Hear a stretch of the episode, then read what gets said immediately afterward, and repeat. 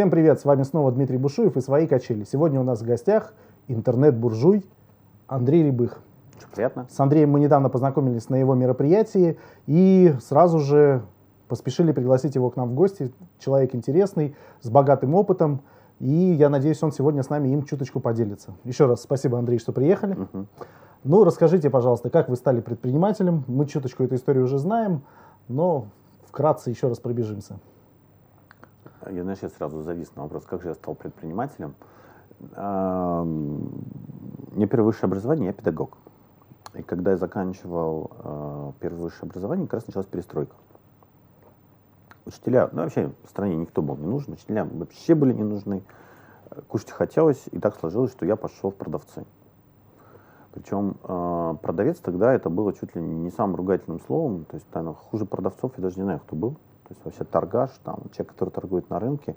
А у меня так сложилось, я приехал в Питер в аспирантуру, э, и я учился, и надо было зарабатывать деньги, и у меня было очень хорошо с программированием. Я начал искать работу, тут приятель сказал, слушай, мы тут базы данных поставляем, кодекс, была такая база данных. Э, Тогда был кодекс, гарант, консультант, они были равноправны. Сейчас Мгм. кодекс так подзажали, но тогда кодекс был хорошим лидером. Иди к нам в отдел, обновлять базу и заодно допродавать. Ну, я пошел. На тот момент это были очень хорошие деньги.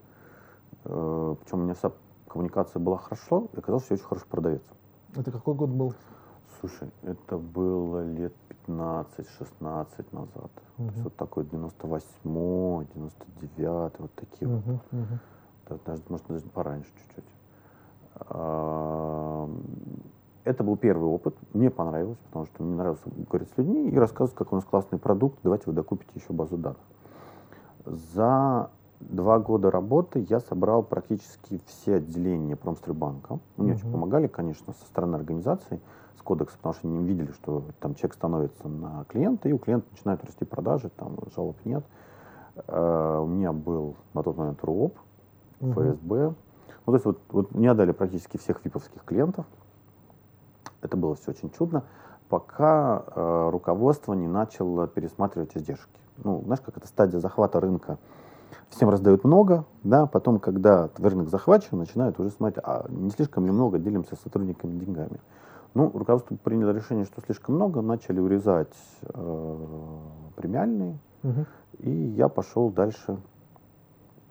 Следующий, э, это был, наверное, еще последний, наверное, мой наемный. Когда я работал наемником, я работал проректором. Проректором в, в негосударственном вузе. Мгм. Причем это был коммерческий директор, то есть я отвечал за набор студентов. Мгм. Мне это очень нравилось. Мне нравилось там э, думать, как сделать рекламу, чтобы пришло больше народа, а, как выстроить скрипт. Я, не, я кстати, не знал, что это скрипт. Это была, знаешь, такая распечатка, где было написано, так, люди задают такие вопросы, им надо давать такие ответы. Э, Как должен быть выстроен скрипт, чтобы человек пришел там и быстрее там, куп- купил услуги нашего вуза. Ну, вот это. Потом, собственно, начался первый мой бизнес. Первый мой бизнес это был, э, это был журнал. А второе образование у меня юридическое. Ко мне Мгм. пришел мой хороший приятель и сказал, давай журнал выпускать. На питерском рынке нет СМИ, посвященного юристам. Мгм. И мы сделали журнал «Твой адвокат». Была его идея, мне она очень понравилась. Я два-три года пробыл главным редактором. Мгм. Главный редактор в издании — это человек, который пишет все, Мгм. собирает все, все это проверяет. Ну, это же был стартап, как, я- как сейчас это называется. Тогда это было, мы делаем бизнес. То есть там у приятеля Мгм. есть инвестиции, у меня есть вре- э, время, которое я инвестировал. И я вот, наверное, 90% все, что нужно было делать, я делал. А, при этом у меня единственная а, четверка в аттестате — это русский язык. Я человек, который в школе вообще не любил ничего писать, ни сочинений, ничего. И тут я расписался. То есть, когда ты ежемесячно пишешь 15-20 статей, при этом ты их должен, ну, какие-то ты берешь готовые, ты их должен там проверить в стиле, приравнять, какие-то там материалы не донесли, ты их пишешь с нуля, с что-то ты пишешь сам, много ты перечитываешь. И я где-то за первый полгода расписался. То есть я реально сейчас очень легко пишу, хотя для меня там русский язык сочинение это всегда была такая беда. Мы выпускали журнал года три, и так попало, что мы попали как так попало, мы попали. э, Это попало на ситуацию, когда пресса потихонечку начала сворачиваться. То есть начал Мгм. появляться интернет, и печатные СМИ начали потихонечку сворачиваться. Ну, там, на самом деле, много стратегических ошибок сделано, именно стратегических. Э, бились мы до последнего, но не получилось. Мгм. Не получилось, он потом успешно был закрыт. Но Ну, к тому три, моменту, года, три года он ну просуществовал. где-то три года, да. Э, Мы пробовали разные форматы, разных людей, подписку. На мой взгляд, мы на самом деле не понимали, как продавать надо такие большие проекты. Мгм. То есть подписочная модель, во-первых, как работала, мы еще тогда не понимали. Во-вторых, казалось, что свободный рынок, мы сейчас как придем, как к нам ломануться, сдавать рекламу. Знаешь, как это? Сейчас, когда приходят люди и говорят, что О, там такая свободная ниша, сейчас как мы, и как к нам. Ну, никогда такого не получается, потому что в мозг надо войти. Войти, войти надо практически в каждый мозг э, покупателя. Это очень непросто. Мгм. Но к тому моменту уже была вторая компания. Это компания Webmaster. Это, на самом деле, первая компания, которая, я так вот, придуманная мной идея, придуманный мой бизнес, именно это веб-девелопмент. При этом для меня это всегда кейсы. Вот э, журнал мы придумывали порядка года где-то, а Мгм. вебмастер возник за два дня. Журнал закрылся, а вебмастер существовал практически 10 лет. Причем это была очень успешная компания. Как возник вебмастер? А, Мне, я еще тогда работал в ВУЗе, поручили сделать сайт для, компа- для вуза. Э, Я начал искать разработчиков, на рынке никого нет, 99 год, никого нет. Есть универсальная позиция вебмастер, это человек, который может делать все, дизайн, программирование, вообще все. Настройку сервера, скрипты, то есть вообще, то есть э, CMS тогда не было, то есть все программировалось там на руках, на коленях, HTML верстка, то есть Мгм. был такой универсальный человек. И вот я нахожу одного из таких специалистов, и он говорит, ну да, вот сайт простенький, тысяч- тысяча долларов. Чтобы понимать, что такое 1000 долларов, тогда секретарь стоил 150 долларов, а специалист стоил 300 долларов, ведущий специалист, директор 500. Да, ну то есть там, грубо говоря, там в нынешних ценах 300-500 тысяч. Я такой неч- неожиданно понимаю, я их искал такое космическое количество времени, их нет, я хорошо разбираюсь в компьютерах. Чем мы не делаем сайты? На рынке вообще пустота. То есть, как и я прихожу к приятелю, говорю, слушай, давай бизнес замутим, вот такая тема. А, Мы с ним анализировали это все один вечер, и буквально через два дня мы стартовали этот бизнес. А, Там были инвестиции. Это, это вот, знаешь, предприниматель проходит ряд инициаций. Инициация это там, переход на следующий уровень. да. Первая инициация основная это уметь продавать. Я развернул бизнес, у нас есть инвестиции, людей набрали, там программисты, дизайнеры, все там, секретарь, офис сняли, там все разворачиваемся. И тут где-то месяцев через 10 инвестиции заканчиваются. То есть мы там рекламу дали, какие-то клиенты идут, но клиентов идет меньше, чем нужно, конечно. И, а все остальное добивается инвестиционными какими-то вещами. Да, там. И тут неожиданно заканчиваются деньги, и я понимаю, что либо я сейчас иду, начинаю продавать, причем вот реально продавать, то есть начинаю приходить к каждому там, какому человеку, говорю, там, купите сайт, купите сайт, например, такая ситуация. Либо компания закрывается. А я в нее уже там год, год-полтора там уже проинвестировался. Приятель говорит, слушай, ну, деньги были, денег нет, я типа свою честно выполнил э, обязательства, вот проинвестировали мы там 15, там, 12, 15 тысяч долларов, сейчас уже не помню. Мгм. По тем временам это практически квартира. Так квартира стоила десятку, ну где-то он там пятнашку проинвестировал, там однокомнатная квартира. Мгм. Я такой, блин, надо продавать. Это была колоссальная ломка, на самом деле. Вот, вот начать продавать активно, то есть так вот подойти, поговорить, а нужно, это было очень... Ну, а, именно благодаря этому, наверное, я потом и двинулся. Это был очень тяжелый слом, это был тяжелый перелом. Я пошел продавать, мне было тяжело, но благодаря этому компания не утонула, она сдвинулась, она развилась. И там в течение 5-7 лет это была там третья, пятая компания рынка по разным рейтингам. Ну, Поэтому, когда ко мне приходят, говорят, у нас есть стартап, мы хотим быть предпринимателями, я говорю, понимаете, пока вы не пройдете инициацию продажи, Мгм. я не знаю, как с вами, ребята, работать. Потому что каждый для себя должен взять ответственность, во-первых, за то, что деньги генеришь ты. И все, что в твоем мире происходит, за это теперь отвечаешь только ты. У тебя нет за спиной мамы, папы, инвестора, ничего остального. У тебя нет начальника, который тебе говорит, что делать. Ты сам определяешь, куда ты идешь. Мгм. И пока ты эту инициацию не пройдешь, ты предпринимателем не становишься. Какой бы у тебя крутой стартап не был, как бы это классно не было, но пока ты этому не научился, ты не предприниматель. Вот кратенько, я могу дальше рассказать историю Да, своего да. бизнеса, да? Нет, здорово. Понятно, что приход в бизнес был, э, получается, как по знакомству, да, сначала пошли в журнал. Сначала я пришел, продавал базы, потом мы создали э, журнал. Мгм. Я бы не сказал, что это... Я, я не был на тот момент предпринимателем, то есть первым я был продавцом, Мгм. да, то есть которым давали готовых клиентов, и я в силу хорошей коммуникации увеличивал чек, причем часто Мгм. очень серьезно. Во втором случае я пришел, ну, как бы мне дали комфортные условия, сказали, вот иди, вот инвестиции, твоя задача там реализовать. Ну, это было очень интересно для меня. И реально, наверное, бизнес это третий, вот уже э, третий проект, Мгм. это вебмастер, тяжелым вот по времени, по ресурсам, но и самым эффективным по деньгам Мгм. проектом. То есть, изъясняясь вашим языком, инициация в предпринимателя Да, произошла. да, вот на именно на- вебмастере, да. И я вот понимаю, что мы, мы становимся предпринимателем, когда начинаем продавать. Причем, Ясно. причем, знаешь, как, как чаще всего люди начинают продавать, вот, к сожалению, это, наверное, про русскую ментальность я буду говорить, да, потому что когда я общаюсь там а, с представителями там народов Кавказа, у них это зашито.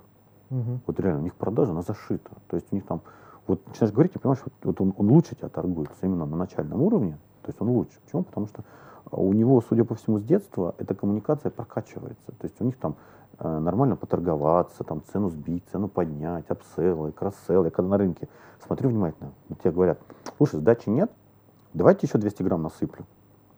Да, что произошло? То есть у меня забрали деньги, это я сейчас понимаю, тогда это было, ну, вроде, что там, ну, какая разница? А сейчас я понимаю, что у меня забрали деньги, отдали товар. Увеличение среднего Увеличение чека. среднего чека, да. Или когда он тебе говорит, слушай, а давай ты вот это купил, а я тебе сейчас дыньку еще со скидкой дам. Да, то есть пошел, пошел cross-sell, да, это был Мгм. upsell, это был cross-sell. И сейчас я смотрю на рынке, а у них это на автомате вставлено, да, там, если эм, э, ты редко туда приходишь, на тебя внимание не обращают. Если ты хочешь каждый день, тебе начинают с горкой каждый раз насыпать, да, то есть они Мгм. стимулируют, чтобы ты ходил туда регулярно. Мгм. И ты когда начинаешь вот уже там со своих маркетингового опыта, с большого колоссального, а там вот настолько все прошито уже внутрь, настолько они с детства с этим сталкиваются. У меня была ученица, говорит, она говорит, Андрей, я со- с третьего класса, я, говорит, не любила больше всего лето, потому что с четвертого класса я все лето проводила за э, прилавком. Мгм. Она очень хороший продавец. У нее родители торговали клубникой. Мгм. Она приходила из школы, ей прям в июне ставили за прилавок, и она три месяца торговала. Он говорит, я великолепно умею продавать. Но я, говорит, ненавидела лето, потому что для меня это было как бы, ну вот тяжело. Мгм. Но она сейчас там, у нее все, там много денег, все остальное, она вот продавец. Ну, это хороший опыт. Ну, Все со- отдыхали, а она я, делом я, я занималась. соглашусь, да. Поэтому, э, когда вот меня спрашивают, э, какой главный секрет богатства, вы знаете, главный, наверное, секрет, главное кунг-фу богатства – это продажа. Деньги создаются только одним способом – продажей. Да, Вот это вам. единственные люди, которые генерируют финансовый поток Да, продавцы. компании. Да. А, хорошо, и зная, чем вы сейчас занимаетесь, как прошел переход и каким, каким образом, как произошла вот эта инициация а, перехода от бизнесмена к человеку, который учит других а, бизнесменов, других предпринимателей Ну, делать Да, бизнес? ну, у меня много еще было бизнесов. На самом деле, я очень люблю, я как предприниматель, вот есть предприниматель, есть менеджер, да, мы разницу понимаем. Предприниматель это человек, который постоянно ищет что-то новое, реализуется в создании нового, полезного. А менеджер обязательно должен быть в компании за предпринимателем, лучше несколько, который все приводит в порядок. Мгм. Вот я не менеджер. У меня в команде э, в основном большая часть это менеджеров. То есть людей, которые хватают мои там, мысли, упаковывают, приводят их в порядок, технологизируют. А, Я за свою жизнь открыл, наверное, три больших компании. А если брать проекты, которые мы экспериментировали, я думаю, что их будет 30-40, не меньше. Мгм. При этом, я думаю, половина из них была закрыта. Например, у меня есть, ну сейчас, например, у меня до этого была самая большая моя ошибка, там, она стоила мне 100 тысяч долларов, сейчас моя самая большая ошибка мне стоит 200 тысяч долларов. понимаешь? И я когда анализирую, я понимаю, что на тот момент я, к сожалению, по-другому не поступил, у меня не было опыта. Такого, который вот ты делаешь ошибку, потому что считаешь, сколько там пришлось, ты охреневаешь. Естественно, такой думаешь, «Блин, это я столько денег, но ты по-другому не мог поступить, потому что у тебя опыта не хватило, ты сидел в зоне комфорта, ты об этом не знал, там, вот. То есть у меня там, например, э, до этого была сам- самая большая, это мы делали такой проект, который должен был ск- складировать всю рекламу Питера. Мгм. Причем мы хотели ее оценивать, и чтобы ты мог посчитать, сколько твой конкурент примерно потратил денег. Ну или посмотреть, какая была реклама. Все классно было, идеи хорошие, деньги были, но когда мы запустили, через три месяца я посчитал, сколько еще нужно денег, чтобы ее довести до ума, Мгм.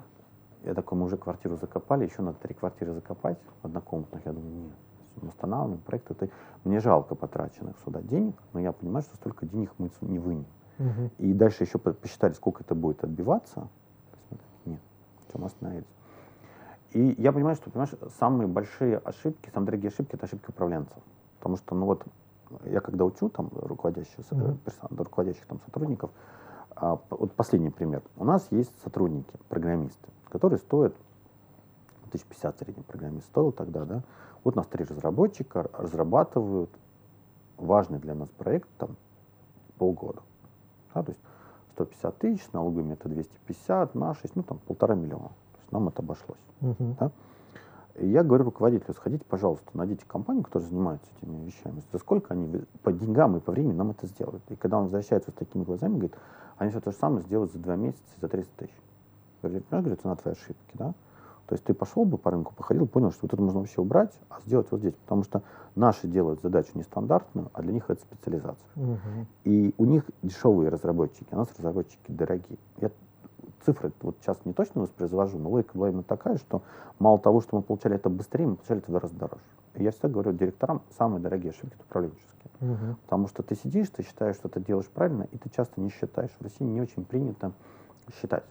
То есть вот первое, наверное, чему я учусь у учеников, надо учиться считать. То есть надо четко понять, сколько ты здесь тратишься. Вот у меня как раз вторая большая, вот последняя моя вот эта ошибка, это мы запустили большие проекты, начали их разворачивать на всю Россию, а у меня так все, все хорошо с деньгами, я в такой зоне комфорта. И когда я посмотрел, сколько мы тратим в месяц в минусе, ему у нас-то последние полгода, я офигел, и там было, там месяцы были за полмиллиона, за 600 тысяч минус, а поскольку там денег было в компании много, и там были много накоплений, и получается из этих накоплений это все шло финансирование. И когда э, начали вводить антикризис и все остальное, вот получилось, что где-то сумма в районе 200-250 тысяч долларов за полгода, месяца 10 ушла. Угу. То есть это вот такая вторая моя ошибка. То есть я, конечно, серьезно был расстроен, когда все посчитал. Но мы по-другому не растем. Да, то есть мы остановили проект. Э, проект сейчас работает только по двум-трем городам. Хотя я хотел сразу в России 10 миллионников, сейчас мы как развернемся, да еще по двум направлениям, денег сейчас нам на все хватит. А оказалось, что даже на один город надо в разы больше денег. Это такие вот ошибки. Но, к сожалению, э, по-другому мы не учимся. Когда идея взяла верх над опытом. Да, да, да, да. Это я, я, я, я после этого еще, а тут еще я же уже кризис вижу, это же мой четвертый, четвертый, третий, четвертый кризис. Я уже угу. как бы заранее знаю, что будет. Я своих успокаиваю учеников, которые только в первый кризис говорю, все хорошо, поверьте, все хорошо, все нормально. А, расстояние до менеджера, для, до директоров упростилось, расстояние до собственников упростилось, на тендерах теперь легче играть. А, появилась куча ресурсов, которые раньше были недоступны. То есть вообще как бы расслабьтесь. Вторые 90-е. Вы относитесь к этому как к вторым 90-м. Кто сейчас больше всего саккумулирует, тот и будет в следующие несколько лет миллионером. Вы расслабьтесь. Как бы. Потому что это вот истерика, которая творится, правила поменялись. Говорю, помните, поменялись правила, но это нормально, каждые 5-6 лет правила меняются. не надо к этому привыкать, что я такой бизнес создал, я такой, все, король, мне нифига подумал.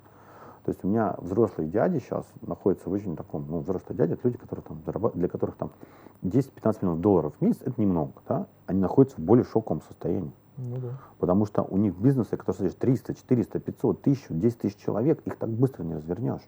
А правила поменялись. И они они вообще вот ту половину года, они вообще в шоке сидели, они не знали, что делать. Потому что они уже привыкли к стабильной ситуации, когда каждый день капают денежки, а тут они теперь каждый день, наоборот, назад, назад стали уходить. Еще, не, еще непонятно, это надо срочно сокращать или не надо сокращать. Это тоже такой, знаешь, у меня однозначно надо сокращаться кризис всегда. Да. У меня предыдущие два кризиса показали, что в кризис надо сжаться до максимума, до минимума. То есть э, я во второй кризис вошел в там, что-то с количеством персонала в районе 100-150 человек я вошел в этот кризис, у нас рынок отстал от кризиса на полгода. И когда мне говорили, о, все закрывается, все плохо, я говорю, у нас все хорошо, у нас есть деньги, мы сейчас как вау. Но IT всегда же меньше всего страдает от э, кризисов, да. И мы вкакиваем, вскакиваем в кризис, нам перестают платить, у нас начинаются от, от, откладываться, э, начинаются задержки по зарплатам, у нас вот это все начинает приходить, и тут я неожиданно понимаю, что у меня там 100 человек за спиной, денег нет, надо платить зарплату, и мы еще два или три месяца ждали до последнего, не увольняли. Я набрал долгов, мы полтора года отдавали долги по зарплату.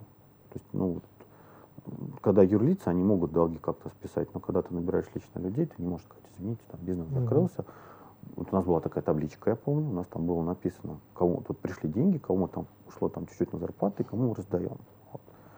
Было тяжелое для меня, на самом деле, время такое. Но тот кризис вообще такой шоковый был. И поэтому в это время я уже заранее понимаю, что будет кризис, что идет, мы сократились. Потому что мы сократились, по процентов на 80. Потому что я понимал, что, например, вот здесь медийка, она сейчас на пару лет остановится, и она реально пропала на 4-6%. Вот здесь это направление, скорее всего, ничего не сделает, это направление вырастет. Меня тут спрашивали про финансовые показатели, говорю, ну, как бы у нас цифры не принято а, обнародовать, но у меня так получилось, что то, что упало, компенсировалось тем, что поднялось. То есть у меня вот относительно 14-15 а, года нет роста. Мгм. То есть я в плюсе, в хорошем, но у меня нет роста, как был до этого росли. Мгм, мгм. Потому что вот это упало, вот это поднялось. То есть, вот. То есть у меня теперь, я все больше и больше диверсифицирую свои эти, э, проекты, эти раскладываю в разные темы. Дико очень сильно упал. Ясно. Ну, исходя из рассказанного, у вас было большое количество граблей, на которые вы наступили, Ну, да. они вас научили. Вот в какой момент вы поняли, что вы сами можете учить, и зародилась Слушай, вот эта история со а школой? Вот я когда учился на педагога, мне очень нравилось заниматься с детьми. И если педагогам нормально платили, я думаю, там остался. И я постоянно чем-то пытался поделиться. То есть если брать мои лекции, там уже 5-7 лет назад, у меня постоянно с выступления, рассказы, у меня часть была большая. И, наверное, мне не хватает, то есть я там беру человека, там дотягиваю, например, до миллиона. Да, там, это моя любимая задачка. Отпу- отпускаю, раз он упал. Блин, с мотивацией что-то не то, где-то мотивационный блок. Там. Беру группу, а, с группой повозился, не нравится мне результат, значит, нет результата. Нет, есть я же методист, я понимаю, нет каких-то инструментов. А, Это было связано с тем, что предпринимательская картина, к сожалению, не наследуема. То есть я не могу тебе передать свою предпринимательскую, или ты не можешь отдать предпринимательскую картину своему человеку, и он точно станет успешным. И моя авторитарная система обучения на тот момент оказалась неэффективной на предпринимателе. Мгм. Почему? Потому что предприниматель генерит свою вселенную, его вселенная, его правила. И у меня не было инструментария, я, у меня такая была классная ситуация, у меня там все хорошо, зона комфорта. Я запустил свой подкаст и начал ходить. э, я подозреваю то же самое, как и у тебя сейчас, да? То есть у тебя есть какие-то вопросы, ты задаешь людям, и при этом записываешь это все на видео и выкладываешь. У меня была такая ситуация, только я делал подкастом. Мгм. Я попал на Мишу Гринфельда. Это такой э, человек, который привез в Питер НЛП, великолепный НЛПист, великолепный человек, практический психолог. Я ему писал, говорю, Миш, у меня вот такая ситуация, я не понимаю. Он говорит, ну вообще тебе менторинг нужен, менторингу в России не учат. Самое близкое к этому будет коучинг. Я тебе скажу, э, сейчас пройдусь по знакомым, где есть хорошие специалисты, и посоветую тебе. Он сказал, в Питере нет, они все уехали в Москву, я тебе советую вот такую школу, школу Новотера, Мгм. давай. Коучинг, коучинг, все, я лечу там на весь 14 год в Москву там, и начинаю летать в Москву учиться. Сначала непонятно было, потом оказалось, что есть замечательная технология, которая позволяет мне вести человека так, как ему комфортно. И вот для меня это было методическое решение очень сильное. И как только я его получил, я после этого понял, что все, вот как бы моя вот эта вот пазлик, он собрался, и я готов учить людей.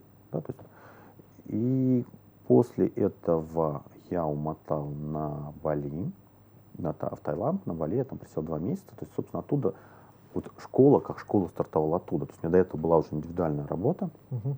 мне очень понравилось работать с ребятами. При этом максимум, что я могу взять, это 5-10 учеников в месяц.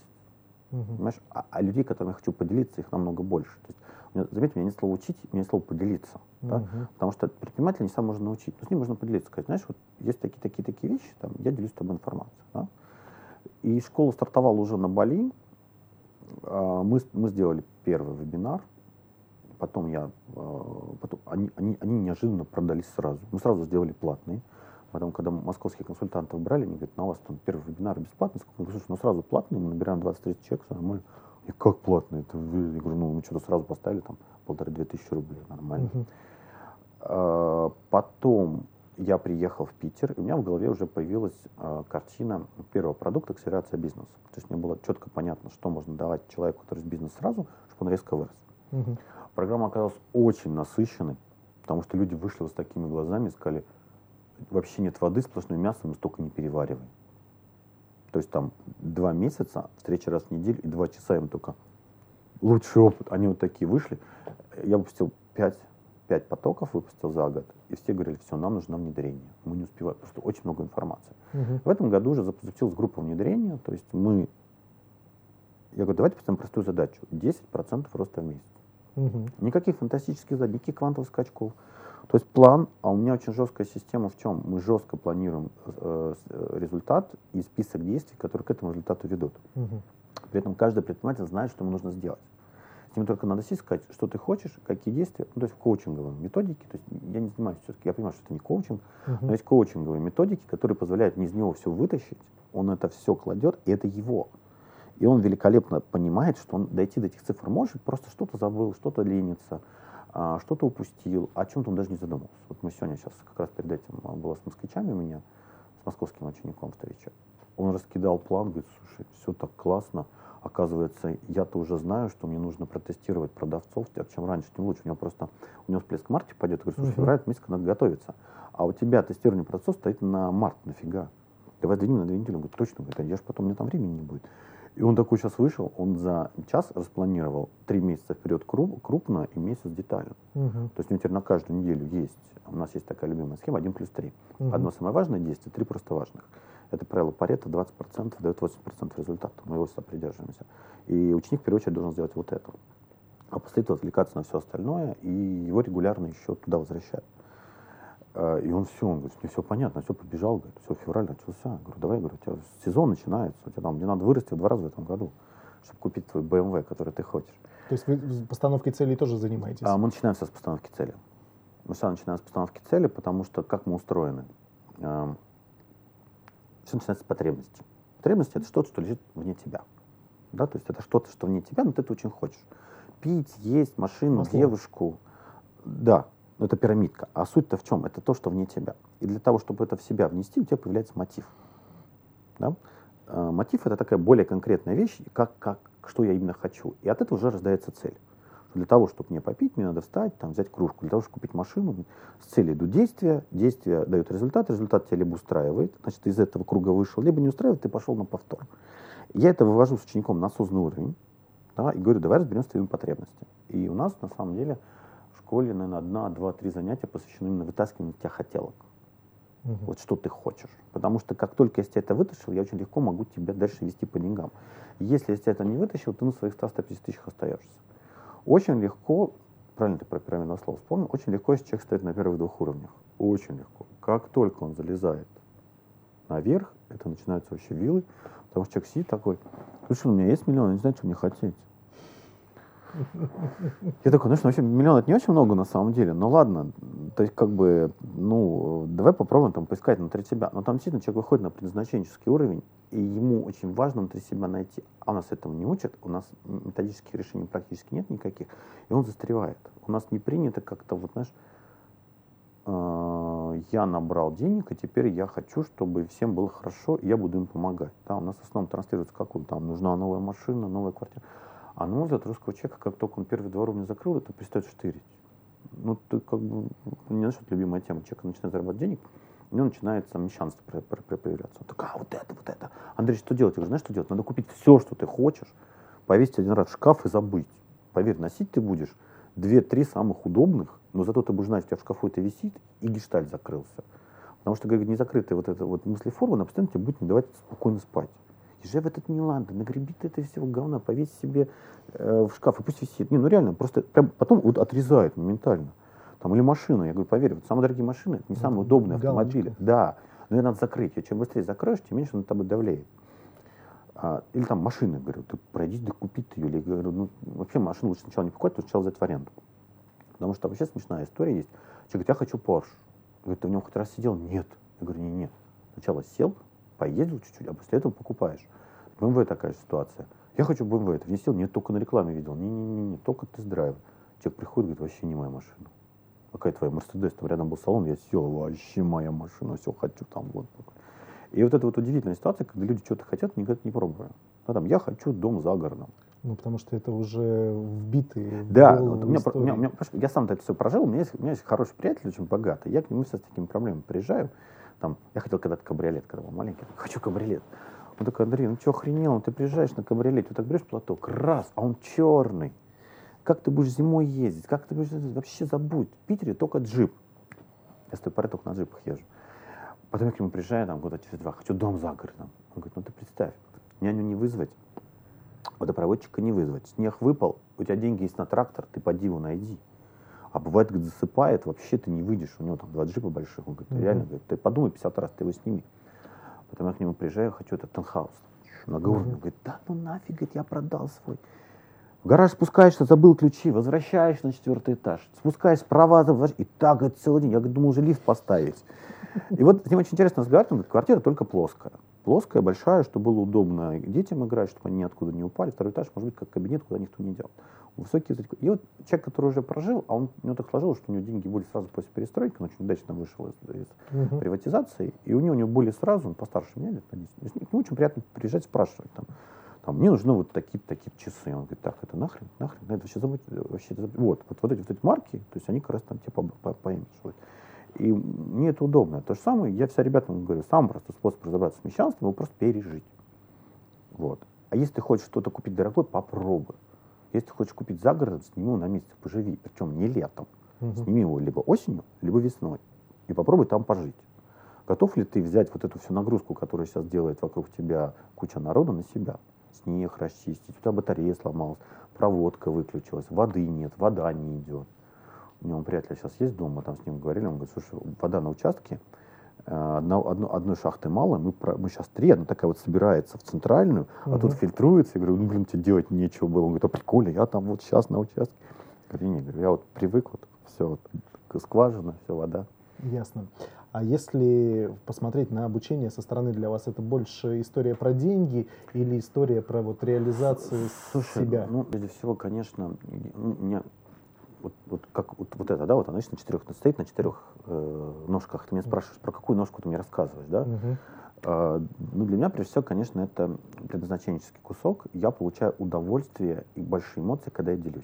Uh-huh. То есть для меня вот помочь соказнику вырасти, а у меня внутренний термин для предпринимателей, это каста предпринимателей. Советую посмотреть, есть хороший вебинар на тему каст. Там как раз рассказывается, почему мы такие, почему нас никто uh-huh. не любит.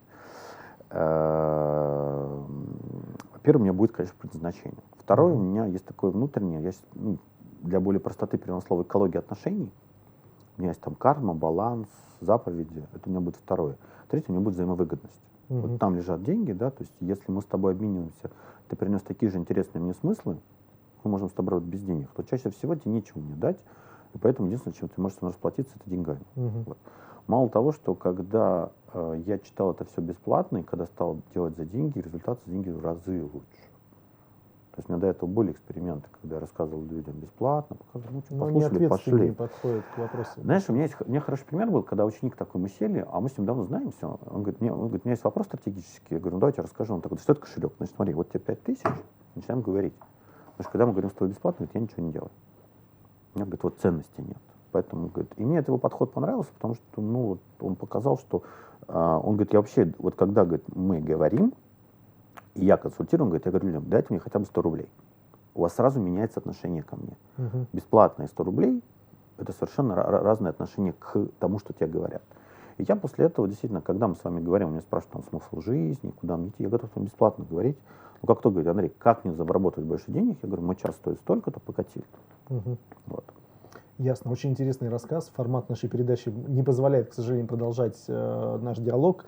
И поэтому напоследок хочется от вас мысль, послание предпринимателям, которые в тяжелом сейчас положении, в, в положении паники, да, несмотря на то, что я с вами согласен абсолютно, кризис — это время возможностей, большинство так не думают. Вот какой посыл им?